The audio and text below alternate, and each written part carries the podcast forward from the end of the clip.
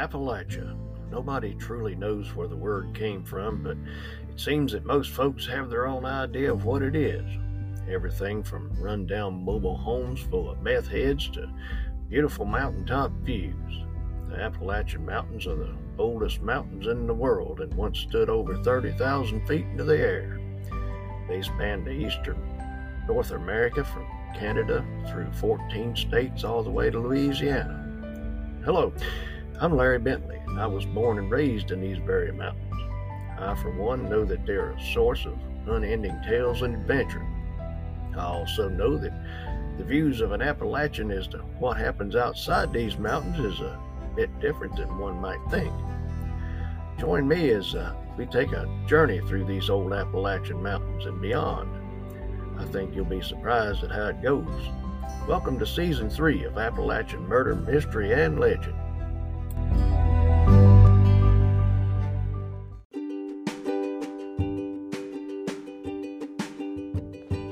Howdy, my good friends. I uh, hope you're doing well today. Thanks so much for dropping by again. You might call this one a world of murder, mystery, and legend because we're stepping out of the Appalachian Mountains to look at one that just plain needs telling. Now, we'll be going over to the Rocky Mountains for this one, and yeah, you, you can tell that I got a thing for mountains, I guess, can't you? But it's about a man who's give a damn got busted to the point of where he went over to his F box and didn't have a daggum F to give for anything. As far as he was concerned, he needed some skin off somebody's rear end to make things right, and he was going to take it the hard way. Now, I remember when this happened, but I never got around to researching what exactly did happen until now. So grab yourself a sit down and let me tell you about the royal rampage of Marvin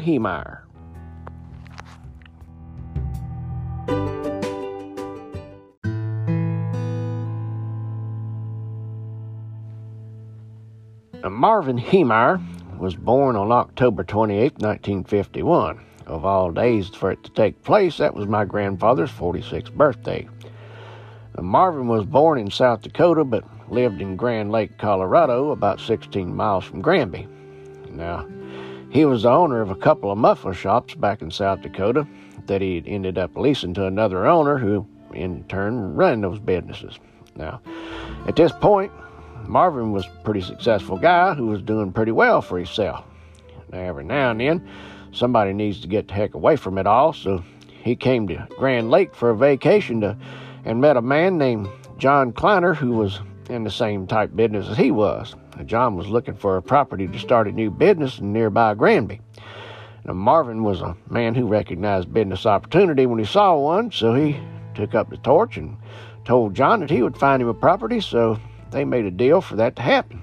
And Marvin he would uh, go buy the property and flip it to John for, of course, a small profit. That seems like a pretty good and simple deal, don't it? Well, Marvin found the property and that included a 3,000 square foot building that was a former concrete plant which had gone bankrupt. He inquired about it with the real estate agent who highballed him, of course, on the price by pricing it to him about 110,000. Now, as we get further into the tangled cluster of a mess, you'll see why this likely happened. But Marvin did more research on the property and then found out that it was probably to be auctioned off, and by his estimation, the property is worth more like sixty-six thousand at the most.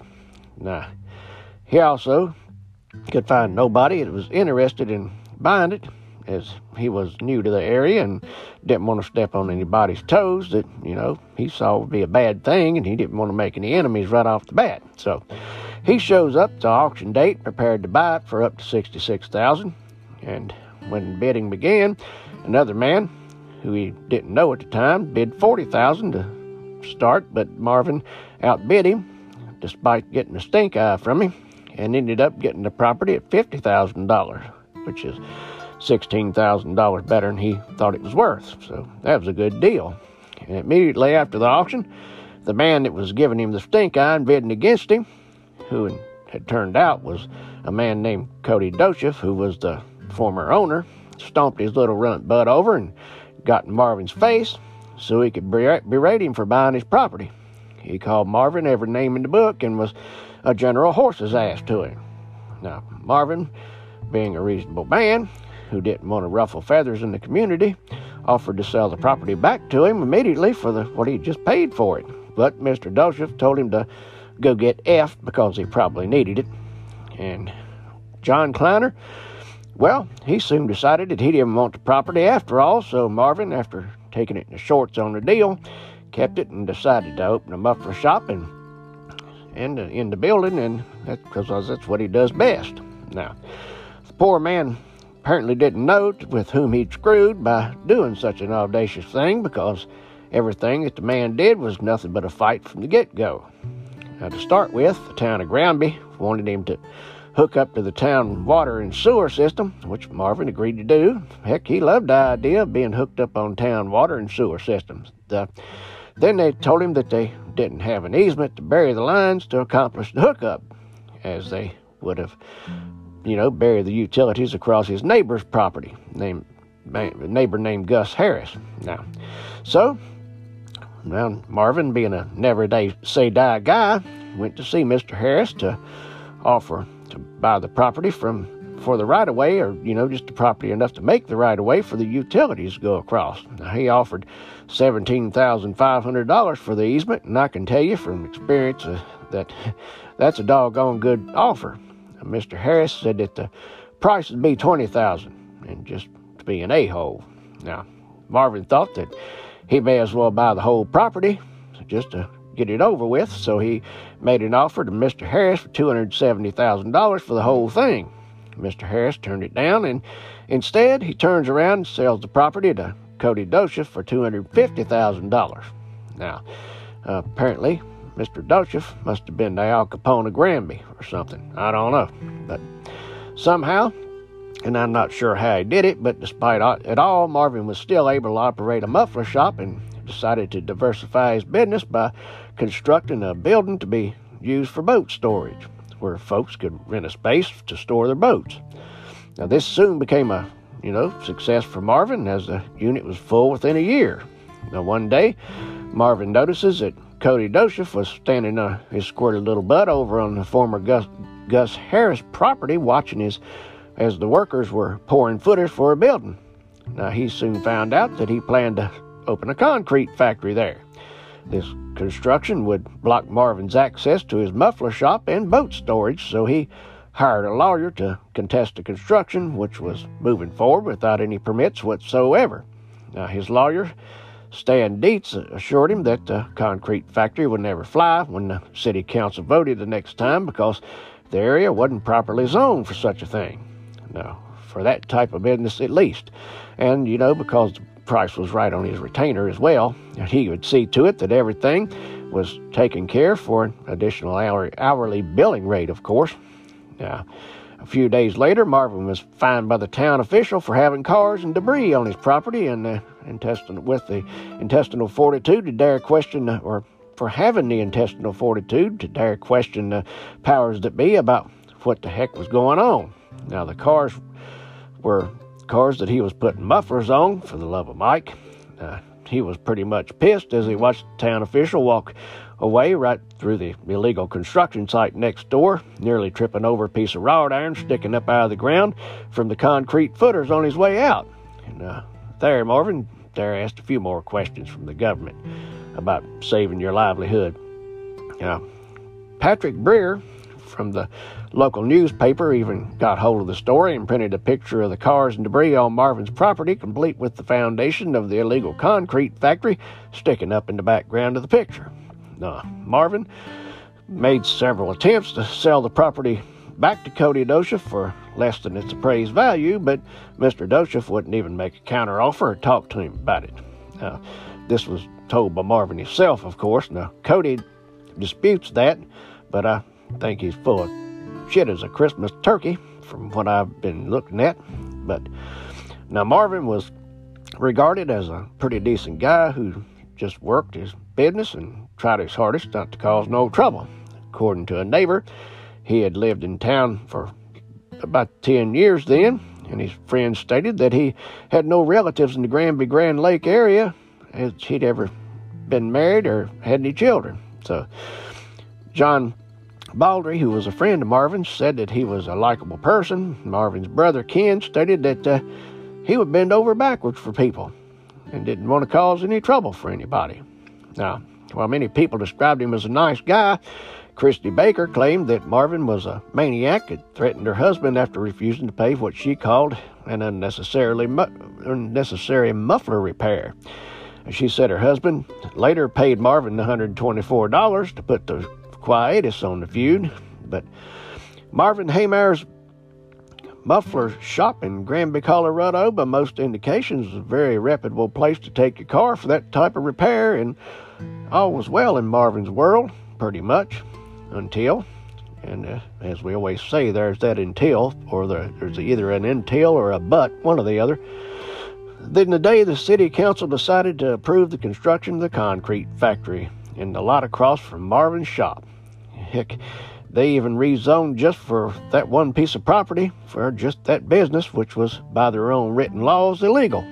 A process whereby you, the, as usual, the government, blinded by the thoughts of whatever the heck they want, is going through, gave less than a half a damn about the effect it would have on anything or anybody surrounding the factory.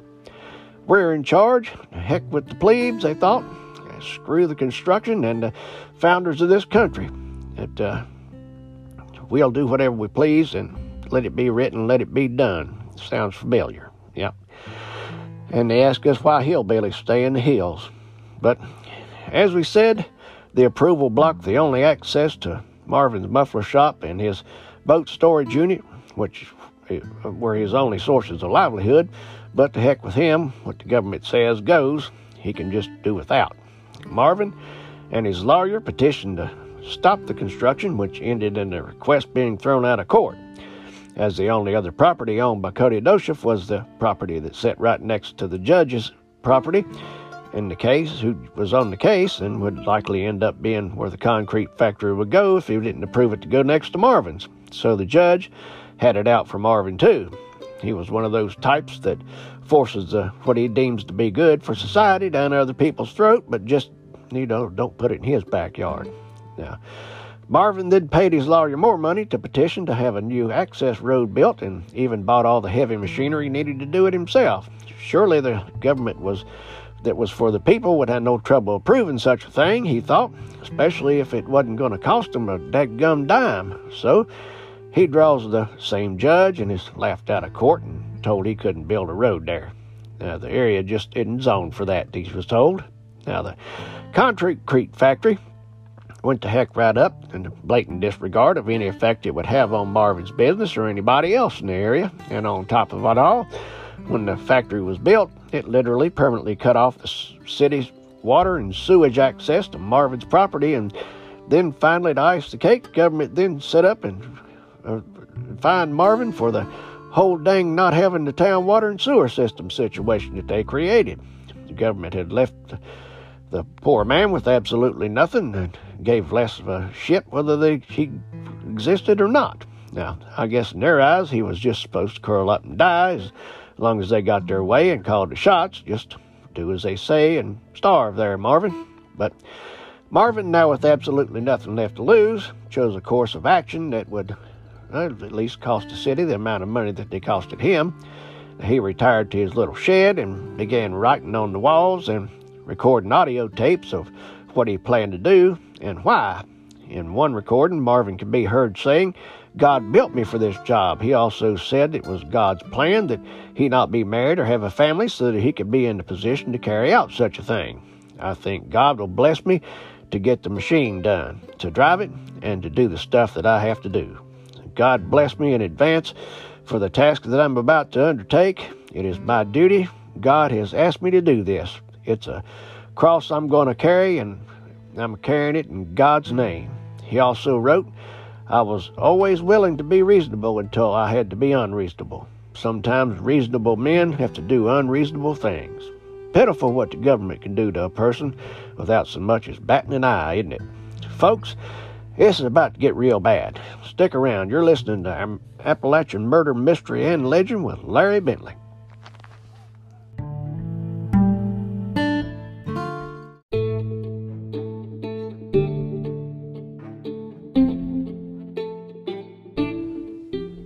So, what did Marvin do?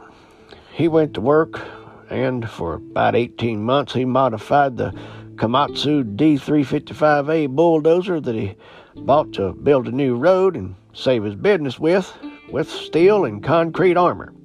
To be able to see, he installed several video cameras linked to two monitors mounted in the vehicle's dashboard. Now, the cameras were protected on the outside by three inch thick shields of clear bulletproof Lexan. Now, compressed air nozzles were even installed to blow dust away from the video cameras, keep them clean. Funny referred to it as the MK tank, and uh, the homemade armor plating covered the cabin, engine, and parts of the tracks.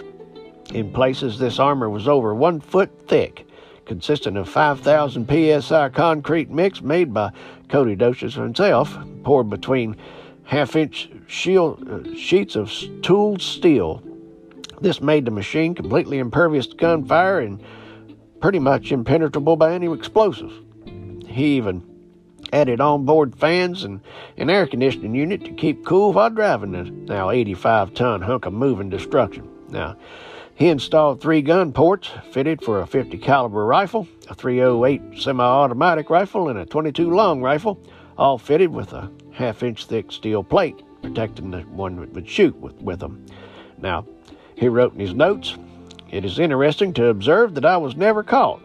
This was a project lasting over a year and a half in time, and he was surprised that several of his friends who visited him during the building of his tank never noticed anything, even with all of it hooked up on a crane sitting right there in the middle of his shed while they sat around playing poker.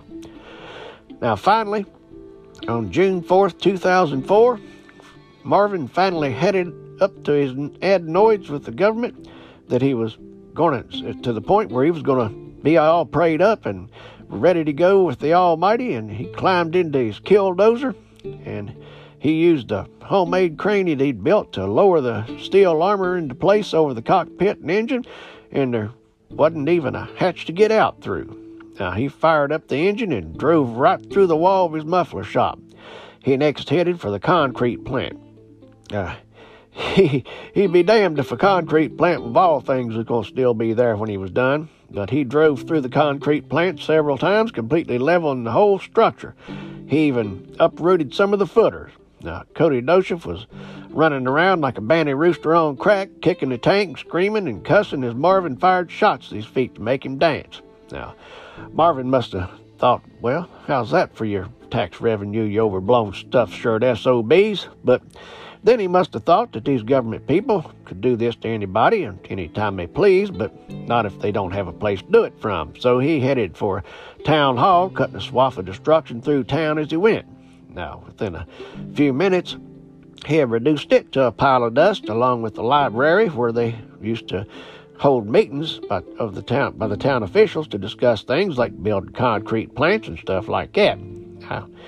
It was then that he remembered that the local newspaper had said some nasty things about him, since it seemed to be going smoothly as it was, with the police not being able to do a thing to stop him, despite three attempts to blow him up and more than 200 rounds of ammunition being fired at it. Uh, he headed over to the offices of the local newspaper, running over trucks, cars, lamp posts, taking out power telephone poles and gas lines, driving through the brand new bank that financed the concrete factory and destroying it along the way. It was said that he avoided actually running over people and tried to miss them and anybody he didn't have a rift with. It appeared that he was just intent on destroying property. And destroying property is just what he did when he arrived at the newspaper offices. It took all of about 15 minutes to reduce the whole thing to the ground with newspapers fluttering through the air as he just kept right on going. Now, he must have realized as the police had contacted the governor to seek an order to use a missile to blow the tank up that he needed to send a real message to the morons in power. That's when it occurred to him exactly how to do that. He then pointed his MK tank directly in the direction of the mayor's house. This time he went as the crow flies. He didn't follow streets. He cut a straight swath of destruction over vehicles, through buildings, straight as a stick to the mayor's house, and reduced it to a pile of toothpicks as the mayor's wife stood there watching on, yelling and screaming at him. Now, checking that one off the list, He then remembered a hardware store owned by another man named, named in his lawsuit that it failed. Uh, so he beelined it for that one next. But this time, police had received their response from the government concerning the missile strike, and the answer was no. It'd be too dangerous to detonate something like that in a residential area. Now, the officer dropped a flashbang down a grenade, or flashbang grenade down the bulldozer's exhaust pipe and tried to do something with that, but didn't have any effect on it whatsoever. The local and state patrol, including SWAT team, walked around behind the bulldozer. I remember seeing that on TV. And they was trying to shoot through any cracks in the armor, and it had absolutely no effect whatsoever either. The whole thing was completely impervious to gunshots. Now, they tried to take out the cameras with gunshots, but it couldn't penetrate the three inch bulletproof Lexan covering them. At one point, under Sheriff Glenn Trainor climbed on top of the bulldozer and rode it like a bronco buster, trying to figure out a way to get a bullet down in the that gum monster so he could stop it. But he was forced to jump off after being dang near killed by a falling piece of building. Now, can you imagine how helpless they must have felt? I wonder if any of them ever wondered what was happening. It was due to any of their bosses making the decisions around town. But by the time he arrived at Gamble's hardware store, he reduced 12 bits of the town's structures completely to rubble. Barely one brick left on top of the other in every case. Now, he never slowed down as he hit laid waste to the hardware store. This was where he first and only thing ever went wrong. The whole plan went wrong. The hardware store had a basement in it, and as Marvin tore the building a new rear end, one of the tracks of the dozer fell through the floor and became stuck.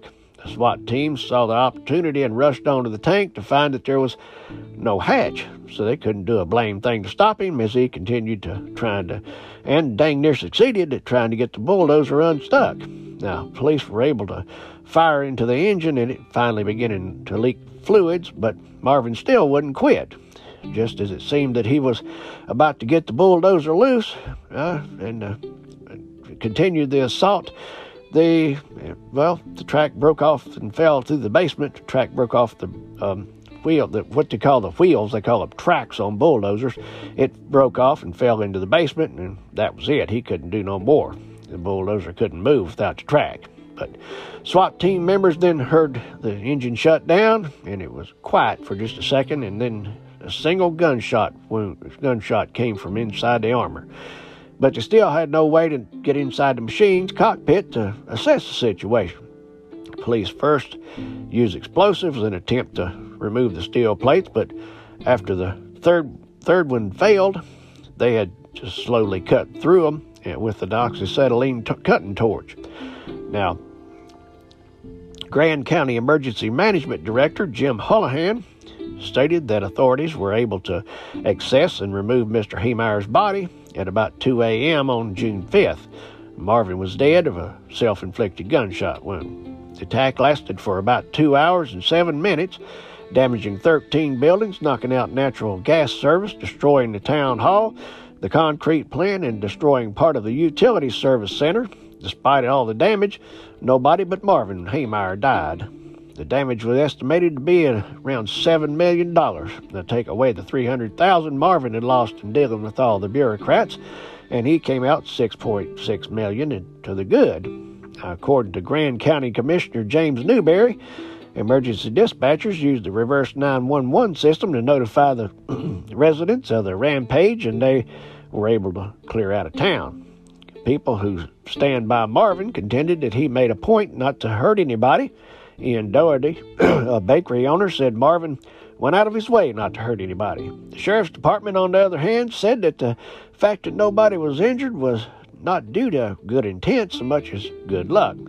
They added that Mr. Heemeyer had installed two rifles and firing ports at the inside of the bulldozer and had fired 15 bullets from his rifle at a power transformers and propane tanks. If those tanks had ruptured and exploded, anybody within a half mile could have been up in in flames with them. Now, I being in the engineering field, think it's a bit of a stretch, but you know, to say that, but I didn't see the size of the tanks either, so and I'm not going to sit here and defend Marvin, but I will say this when people are pushed to their breaking point, the people doing the pushing might want to take note that some people, when pushed to the point that they have nothing left to lose just might get mad enough to push back and leave a mark doing it.